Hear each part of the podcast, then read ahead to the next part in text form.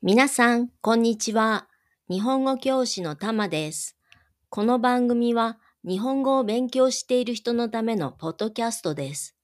日本の生活や文化、日本語のことについて、できるだけわかりやすい日本語で話します。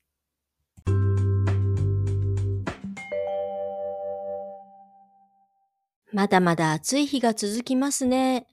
8月を過ぎてからもまだ暑い時期のことを残暑と言います。暑さが残る、いつまでも暑いというイメージです。でも、田んぼの稲はそろそろ収穫の時期です。田んぼとは水を使ってお米を育てる場所です。畑は水を使わないで野菜などを育てる場所です。一般にお米は田んぼで作ります。日本では田んぼで育つ植物を稲と言います。その稲の種をもみと言います。もみの中にあるのが米、お米です。お米を炊いたものがご飯ですね。同じ稲という植物でもその形や状況によって名前が違います。日本は昔から稲を育てる文化があったので、生活の中でたくさん言葉が生まれたのだそうです。秋は田んぼで稲が実る季節です。私の家のそばには田んぼがたくさんあります。稲が実ると田んぼが金色になってとても綺麗です。実った稲を収穫するために切り取ることを稲刈りと言います。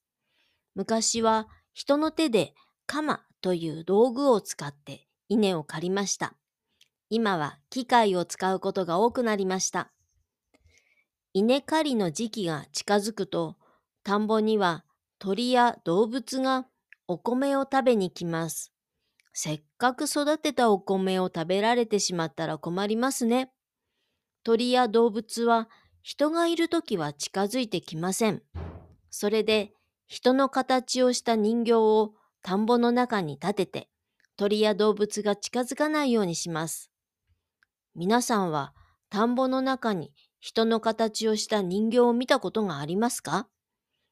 それがかかしです。かかしと一言で言ってもその形は様々です。洋服を着て帽子をかぶってまるで本物の人のような姿のかかしもあります。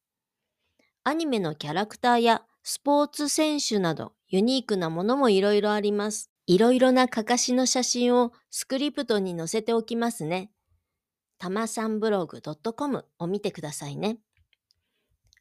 金色の田んぼの中に立っているかかしは秋の風物詩。風物詩とはその季節の様子をよく表しているもののことです。ところで皆さんは田んぼ以外でもかかしを見たことがあるんじゃないでしょうか。そう、かかしが登場する映画やアニメを見たことがありませんか？古いものだと、オズの魔法使いという映画がありますね。脳みそが欲しいというかかしが登場します。それから日本のアニメ、ハウルの動く城にもかかしが登場しますね。魔法でかかしに変えられてしまった王子様です。かかしというキャラクターはちょっと寂しくてユニークなイメージがあるように思います。さて、今回は田んぼやかかしについてお話ししました。田んぼはお米を育てる場所で水を使います。お米は稲という植物の種です。そして稲を収穫する時期に鳥や動物にお米を食べられないようにかかしを立てます。皆さんの国にかかしはありますか？どんなかかしですか？このポッドキャストのスクリプトはウェブサイトにも載っています。こちらもぜひチェックしてみてください。それでは今日はここまで。また次回お会いしましょう。